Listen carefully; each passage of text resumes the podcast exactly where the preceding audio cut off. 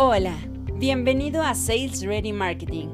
Hoy escucharás entre el lead nurturing y el lead scoring.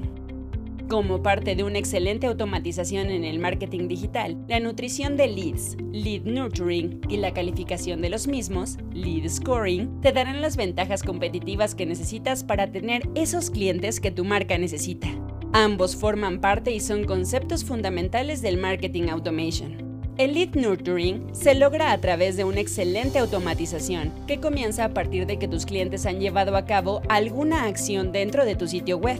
En ella, envías información periódica que pueda transmitir la propuesta de valor de la marca, acercándolos a la compra del producto o contratación del servicio aunque principalmente se vale del envío automático de correos electrónicos personalizados, se puede desarrollar con acciones como anuncios de retargeting, chatbots, campañas en redes sociales, entre otros. Ahora bien, existen dos tipos de lead nurturing que puedes aplicar en tu estrategia digital en los momentos adecuados el de captación, que hace referencia a las acciones que la provoquen, educando a tus clientes para la compra, y el de fidelización, que envía contenidos, ofertas o promociones de interés específico del cliente en función de su interacción con la marca. Por otro lado, el lead scoring es el resultado de un muy buen proceso automático de evaluación de clientes, de acuerdo a los parámetros que hayas determinado, incluso a través de un buyer persona.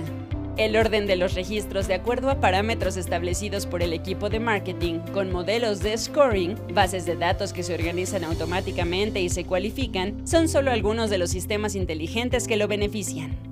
Al igual que en el nurturing, podemos encontrar dos tipos de lead scoring, el de captación, descubriendo si están calificados para iniciar una relación comercial, para la recepción de promociones o avanzar en su proceso de compra, y por otro lado el de fidelización, que actuará en función del tipo de clientes, el objetivo o el actuar que tenga con la marca, de tal forma que puede existir una recompra. srm.mx